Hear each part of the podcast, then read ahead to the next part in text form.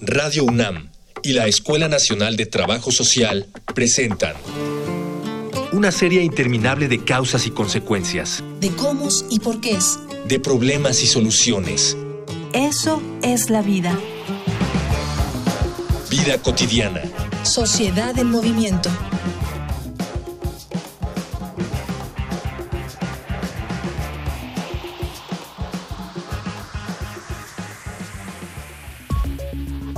Entre las muchas transformaciones que la percepción social ha sufrido está la de la figura paterna. Las convenciones sociales que relacionaban la masculinidad con la frialdad emocional, la lejanía familiar y la poca participación en el hogar han quedado atrás o al menos empiezan a hacerlo. Las nuevas disposiciones legales y oportunidades laborales otorgan a los hombres los permisos de paternidad necesarios para cuidar de sus hijos. Por ello, en esta emisión de Vida Cotidiana, Sociedad en Movimiento, celebraremos el Día del Padre con una plática con el maestro Jorge Hernández Valdés, secretario académico de la Escuela Nacional de Trabajo Social, y con Yaved Antonio Jiménez Gómez, egresado de la misma escuela. Dialogar para actuar, actuar para resolver.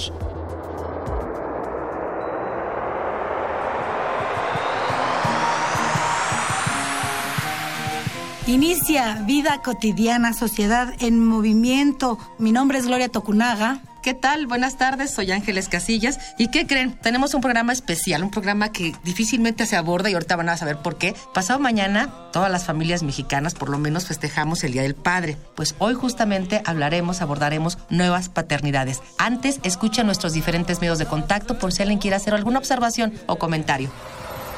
Facebook, Escuela Nacional de Trabajo Social, ENTS, UNAM. Twitter, arroba comunica, ENTS. Instagram, comunicación ENTS.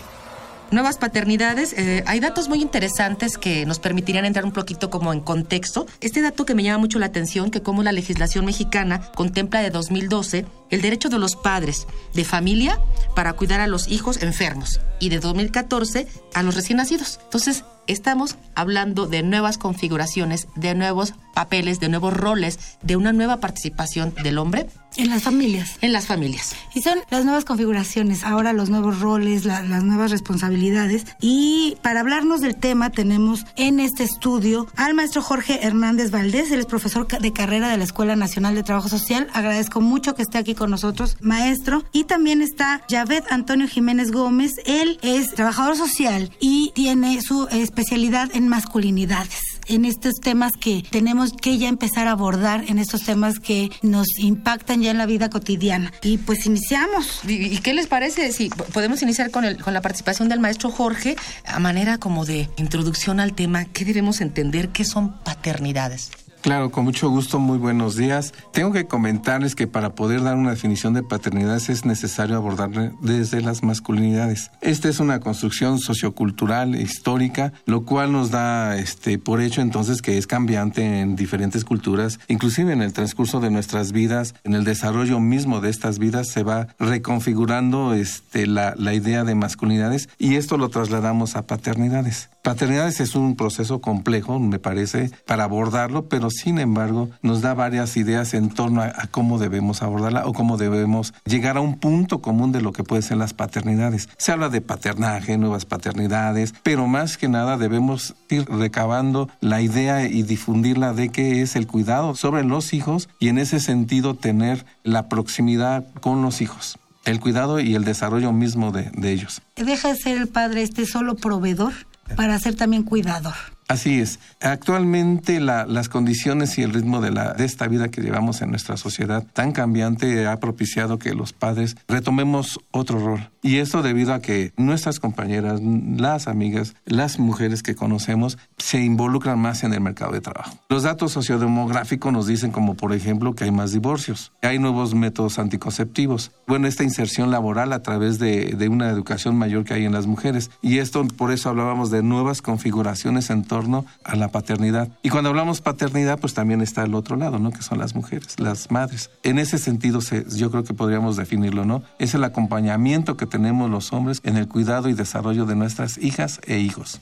Maestro, entonces quiere decir que este acompañamiento, este acercamiento, esta presencia de la que tú hablas, y justamente aludiendo al, término de nuestro programa, nuevas, ¿quiere decir que antes no se ejercía o era de a puertas cerradas, donde aparentemente decía por ahí un eslogan de mi abuelita, que la mujer obedeciendo manda? Finalmente la mujer era como la mano ejecutora de aquello que suponía el hombre, ¿no? O que instalaba como lo que tendría que ser. ¿Qué hizo que cambiáramos solamente a la inserción de la mujer a estos procesos económicos laborales? No, este ya comentaba que son varias dinámicas sociodemográficas, ¿no? Y en ese sentido es como se asume el rol del padre, ¿no? Este, en torno a nuevas configuraciones. Les decía, es el cuidado de las hijas y los hijos y es el acompañamiento, ¿no? Y en torno a la legislación, bueno, el artículo cuarto constitucional nos habla de que es responsabilidad de los de los hombres y de las mujeres cuidar a los hijos y decidir cuántos pueden tener. Entonces yo creo que constitucionalmente tenemos una base que es nuestro punto de partida, ¿no? Y de ahí las relaciones que se han establecido por la misma dinámica,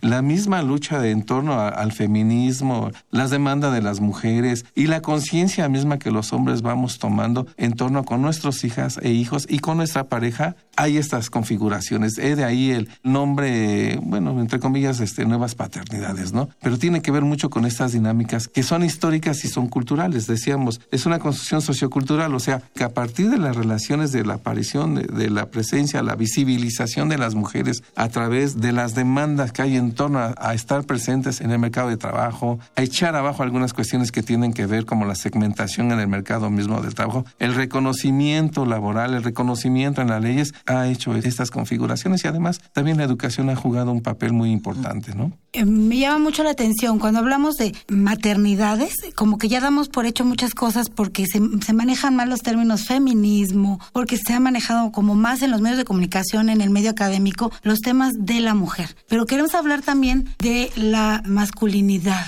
y lo que implica también las nuevas masculinidades, que implica esta inserción a las nuevas tareas y roles que ahora el maestro Jorge Hernández está mencionando. Antes de, de preguntarle a Javed sobre las nuevas masculinidades, los quiero invitar a escuchar la infografía social.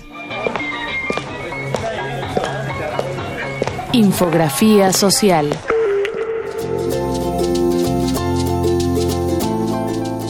Mientras que la maternidad se ha considerado como algo absolutamente natural, la paternidad siempre ha sido considerada como una mera obligación social, como proveedor y figura disciplinaria. La idea de que la paternidad tiene que ver con la ausencia o la apatía minimiza la importancia y sobre todo el derecho de los hombres al relacionarse con la crianza de sus hijos. Por supuesto, este no es un prejuicio gratuito. Enseñados por el machismo a no mostrar ningún tipo de emoción y a no participar en las labores domésticas, muchas generaciones de hombres en la historia alimentaron esta imagen tan negativa de la paternidad. Esta imagen puede evitarse si el padre busca tener una participación más activa en la educación de sus hijos. Aquí algunos ejemplos. Cuidado diario. Los nuevos padres se involucran en las actividades, estimulación y crianza de sus hijos mediante la escucha, el trato diario y la exploración del terreno afectivo. Participación en el embarazo. Un padre sabe que la paternidad empieza antes del parto. Durante el embarazo, pueden participar activamente en los controles de salud de la madre, además de acondicionar el hogar para la próxima llegada del recién nacido. Estimulación temprana. Un nuevo padre ha aprendido que la crianza con cariño no amenaza su masculinidad y que la disciplina no necesariamente tiene que ver con el castigo físico o el maltrato verbal. Estas nuevas ideas permiten que las familias se quiten el terrible peso de clichés aprendidos como el del proveedor y la ama de casa y empiecen a participar más activamente en el desarrollo emocional de su hijo.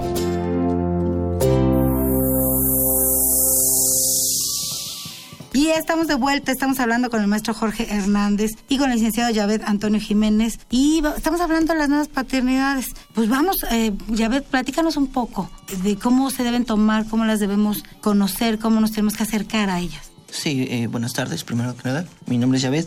Antes de, de, empezar, como bien describió el maestro, no es nuevo, sino que eso ha sido un proceso histórico de reconstrucción y de aceptación hacia los nuevos roles que ejercen los hombres. Este proceso histórico surge a partir eh, de la Gran Depresión, cuando las mujeres se ven en la necesidad de insertarse en el ámbito laboral. Y a pesar de que las brechas de inserción laboral entre hombres y mujeres sí son muy grandes y muy dispares, las mujeres han ido gradualmente ganando un terreno muy importante en el ámbito laboral. Esto quiere decir que el hombre se ve en la necesidad de reconceptualizar su masculinidad. Lo vemos desde dos extremos. podemos hablar de un hombre con una masculinidad madura y una masculinidad inmadura. Es importante recalcar que el hombre reproduce los arquetipos que encuentra en la adolescencia y en la niñez. Cuando llega a la, masculinidad, al querer reconceptualizar este concepto de hombre, de masculinidad, se ve en la necesidad de retomar espacios que antes no tenía. Lo vemos en el hogar muy claramente, es decir, el hombre si llega al hogar no tiene un espacio que pueda considerar propio, entonces tiene que reapropiarse de estos espacios dentro de su mismo hogar. O en el extremo, tiene que salir de su hogar e encontrar amigos o encontrar otra forma de desahogarse y reconceptualizar también esos espacios. Tiene que el hombre tener ese sentimiento de madurez y de ser hombre que desde la adolescencia va a reproducir. Lo que comentabas es, un poquito complejo en el sentido de, cómo jugamos estas masculinidades. Eh, maestro Jorge, ayúdanos a reflexionar en esta parte. ¿Qué conflictos afrontan las, las configuraciones familiares en lo general ante estas nuevas formas de participar, nuevas formas de involucrarse. Yo creo que, como tú lo decíamos, hemos dado ya un salto hacia nuevas expresiones, ¿no? De la participación del hombre. Pero yo no creo que esto haya estado exento de, de estas como tensiones, justamente hasta en el vínculo matrimonial, en las propias eh, familias. Eh, ¿a, ¿A qué se han enfrentado estos, estos cambios que se han surgido? Sí, cuando hablaba de cambios sociodemográficos también tiene que ver con aspectos laborales, ¿no? Laborales este, en la normatividad misma. Fíjense que en torno a lo que estás diciendo de las tensiones que estamos nosotros creando como representaciones sociales, fíjense, algunos datos, ¿no? O algunos espacios donde se ha generado licencias como por ejemplo por, paternidad, ¿no? En este caso los países nórdicos y Alemania llevan a la cabeza. Nuestro país eh, en 2011-2012 inicia adentrarse dentro de esta, llamarle, de estas prestaciones, ¿no? Como normatividades. Como normatividades. Pero el primer obstáculo cuando hablas de tensiones que se presentan vienen a ser precisamente las relaciones laborales que hay al interior de la empresa por aspectos que tienen que ser normados. A mí me parece que desde política pública, ¿no? Tenemos cinco días por derecho así cuando nace nuestro hijo para cuidados o bien cuando este, se enferman. Fíjense, en un dato en Alemania, que es el segundo país donde la licencia por paternidad tiene mayor, la mayor duración, 14 meses pagados. Yo creo que hay condiciones internas que propician esto, ¿no? Y además esto tiene que ver mucho con la con el desarrollo económico y político que, que, juegan en este país, ¿no? Nuestro país es avanzado en torno a muchas de las leyes, pero nos falta revisar esa parte de que dábamos por hecha de los hombres. Suecia. Y fue el primer país en reglamentar esta, esta licencia por paternidad eh, y fue en 1974. Por eso cuando Yahvé habla de que habla, se remonta históricamente, o sea, si se dan cuenta, no, este, sí tiene muchos años, ¿no? Y esta licencia es durante 480 días, igual, 16 meses pagados, pero a diferencia de Alemania, en 1974. Ajá. Claro. Y en México, cinco días. Así es. Así es, cinco días. De eso, eh, hay datos, hay datos, eh, maestros, sobre eh, cómo, cómo, por qué, cuántos hombres en, México tenemos que están viviendo una situación, porque a veces es de gusto que, un hombre dice, bueno, yo cuido a mis hijos, yo quiero cuidar, yo quiero ser parte, o tú trabajas, yo, pero también hay necesidad. A veces estoy solo, como, como también hay mujeres, y eh, son viudos? ¿Cómo, cómo es estos números? Miren, en el censo de población de 2010, población y vivienda, de 2010, este, nos habla que tenemos 19 millones de padres de familia, ¿sí? Pero de esos tenemos alrededor de 42 mil papás este, solteros, o sea, padres que tienen la custodia de sus hijos. Y 495 mil son viudos. O sea, eh, si se dan cuenta, eh, o más bien aquí las, las cifras son reveladoras. No tenemos muchos datos, es lo que nos está diciendo, en torno a esa parte de los padres. ¿no? El Centro de Estudios sobre la Opinión Pública en 2015 eh, lanza, bueno, con base a conteos con INEGI y, estimaciones propias, nos habla de 21.7 millones de, de, padres en las condiciones, o sea, a nivel nacional, ¿no? sí pero de esos, eh, eh, en promedio, 46 años, de, de, cada 100, 46 años de edad, mm, es el promedio, ¿no?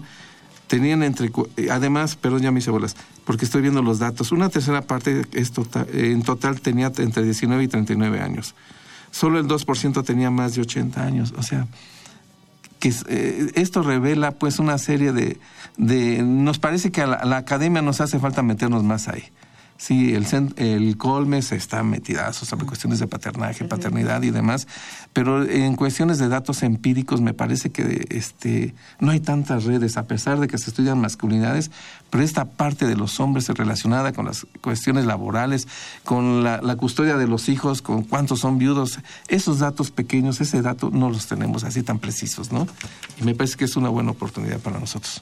¿Qué nos ha hecho falta, maestro? Más investigación desde la academia, más estudios, eh, quitarnos esa mirada, ese mito, ¿no? De cuando hablamos de, de, esta responsabilidad, solamente hablar de, de la cuestión de género desde el punto de vista de la mujer cuando también está involucrado el hombre. ¿Será esto lo que tendremos que vencer? Me parece que cuando hablan que es una oportunidad este, para nosotros los que estamos en la academia, sí para preocuparnos más sobre nosotros. O sea, sobre la otra parte, cuando hablamos de, de géneros, eh, recordemos, hombres, mujeres. Bueno, en este caso me parece que hombres, porque la, la, otra parte tiene que ver con muchos aspectos que parece ser que los tenemos conocidos. Miren los datos cuando hablan, ¿no? Este, la tercera parte de los papás en México, de acuerdo a esas estimaciones en 2015 que hace el, el, Centro de Opinión Pública, contaba con Seguro Popular y 35 de cada 100 con IMSS. Solo 6 de cada 100 tenían ISTE. Y así vamos viendo en cuanto a protección social, ¿no? Pero son aproximaciones que llegamos a tener. Vamos, vamos a, los invitamos a escuchar nuestras voces en movimiento y regresamos. Voces. Voces en movimiento.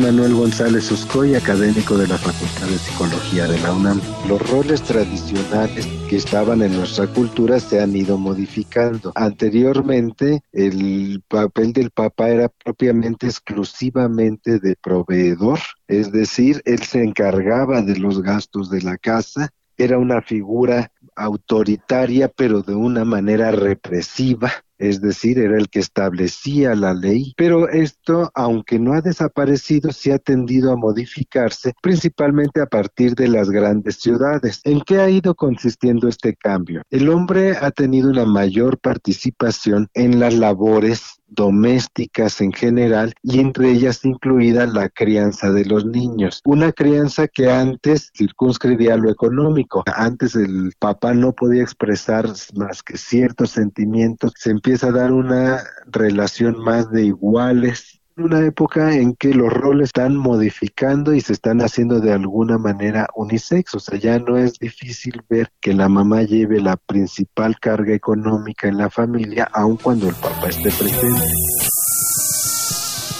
Ya estamos de regreso, estamos hablando con el maestro Jorge Hernández y con Yaved Antonio Jiménez sobre nuevas paternidades, eh, tema, tema que, que, nos parece sumamente importante. Y sí, justamente hay formatos en nuestro programa donde involucramos a los jóvenes, esa, esa perspectiva de, de, de estos pues con tanta iniciativa y tanta proyección siempre nos es de mucha de mucha utilidad y nos gustaría que, que nos pudiera compartir como como maestrante, me parece que estás en el programa de maestría en trabajo social, sí, este de tu investigación al parecer desempleo como factor de la reconceptualización de las masculinidades, en qué momento está la investigación y si ya podemos hablar de algunos hallazgos. Ya decía el maestro Jorge la importancia desde la academia de seguir profundizando y alimentando con estos conocimientos ¿no? al tema. ¿Qué hemos encontrado? ¿Qué has encontrado? Claro, eh, el estudio precisamente se basa en dos casos específicos. Eh, por cuestiones de privacidad no puedo revelar los nombres ni edad. Claro. Sin embargo, eh, en estos casos se, hace una entrevista a profundidad con los miembros de la familia, obviamente con el respectivo permiso de, de los padres, de los adultos a cargo. Y encontramos que la, que la mujer siente un, siente un cierto recelo hacia la inclusión del hombre en las labores domésticas del hogar y así esta nueva reconceptualización de la masculinidad y la paternidad. Nosotros desde la academia muchas veces damos por hecho que la mujer no sentiría un recelo hacia que el hombre ayudara en las labores domésticas o en cualquier otro ámbito. Sí. Sin embargo, en, en, los datos empíricos vemos que sí, sí hay un, cierto recelo, esto repercute directamente en la relación hombre-mujer hacia con los hijos. Eh, uno, un, un, un dato que nos arrojó la investigación en estos dos casos, que nos pareció sumamente preocupante, es que los hijos reproducen esas mismas conductas que ven en los padres y entonces eh, ven peleas entre madre y padre por cuestiones de no trapeaste bien, no barriste bien, entonces los hijos lo reproducen con ellos, con sus amigos y con sus propios hermanos. Es decir, si ven el cuarto tirado o si ven o si veían no sé una mancha, decían es que tu hombre no lo hiciste bien porque no lo sabes hacer. Y la mujer decía eso, nos expresaba totalmente eso. El hombre no puede estar aquí porque él no sabe hacer eso. Sí, finalmente son, son construcciones culturales, son construcciones que se van heredando y que vamos haciendo eh, eh, durante, durante que pasamos de generación en generación y para romperlos tendría que pasar en procesos más profundos de educación en la escuela, en la casa y eh, pues retomar lo que queremos ya como mujer y como hombre. Sí, fíjate que esta palabra del recelo a mí sí me causa como que, como que un poquito de ruido, porque ¿qué es el recelo? ¿No? O sea, que se traduce en, en, qué tipo de, de conductas finalmente, si no las observo de esa manera, a lo mejor no podríamos identificarlo. ¿Qué sería, maestro Jorge, el recelo del que habla? Eh, yo creo que es una, un imaginario de que es mi espacio, ¿no? Es mi espacio y en esto tiene que ver alguna. Cuando hablabas de tensiones, precisamente, aquí se van este, entrelazando aspectos de relaciones de poder. Sí, y, yo creo que mi pequeño espacio es, es la casa. Si vemos desde ese punto de vista de en que este el, lo que comentaba Yavet en sus hallazgos eh, en, su proyecto de investigación. Entonces, ese pequeño espacio es una relación de poder donde yo soy el que llevo o yo soy la que llevo este Mm, eh, que es mío, ¿no? Que es una, una cuestión que es mía y que la, estamos compartiendo y yo te digo que está bien y que, que no está bien, ¿no? Yo me imagino que por ahí va, digo, habría que ver más a, a fondo los resultados que tiene de sus entrevistas y demás, ya ves. Ay, maestro, fíjate, hablando, perdón Ángeles, eh, eh, hablando de nuevas paternidades, el centro son los hijos, al final de cuentas, ¿no? A veces nos vamos hacia, hacia la mamá, el papá, que es, esto, esto de, eh, de quién son los hijos. Al final de cuentas, lo principal son los hijos. Y en, en estas nuevas paternidades, ¿qué, están, ¿qué está aprendiendo nuestra sociedad de las nuevas paternidades? ¿Qué están aprendiendo los niños? ¿cuál, ¿Cuál sería la percepción y hacia dónde nos llevan las nuevas paternidades? Como sociedad, maestro? Yo, creo que eh, se está tejiendo o se está entretejiendo nuevos tipos de relaciones eh, de carácter igualitaria, ¿no? Donde las responsabilidades que tienen eh, uno y el otro deben ser compartidas y eso es lo que ven los hijos. Exacto. Sí, e, esas responsabilidades nos, nos, estoy plenamente seguro que nos conlleva una forma de convivencia más igualitaria, con equidad y además con una distinción sobre el género, ¿no? Que no vayan, el hecho de distinguir entre mujer y hombre, el constructo social, nos lleva a compartir proyectos. Sí, y nos lleva a construir formas de vida más igualitarias, como lo había comentado. yo, yo creo que es por ahí donde este el fondo de esto, ¿no? De, de, la, de, de, lo que se llaman las nuevas paternidades, o como las están llamando ustedes, las nuevas paternidades, al llevar al ejercicio pleno con los hijos y además con tu pareja si es que existe la pareja. Y claro, hay una responsabilidad del Estado, de la sociedad, de los padres, de las madres, que permiten una nueva educación. Y perdonen, pero aquí la cuestión educativa, los datos nos dicen varias cosas muy importantes, ¿eh?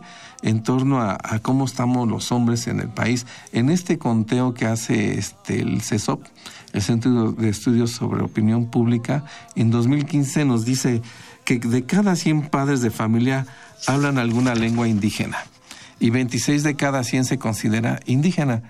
En cuanto al grado máximo de estudios, 6 padres de cada 100 no realizó ningún tipo de estudios. 30 de cada 100 padres concluyó la primaria.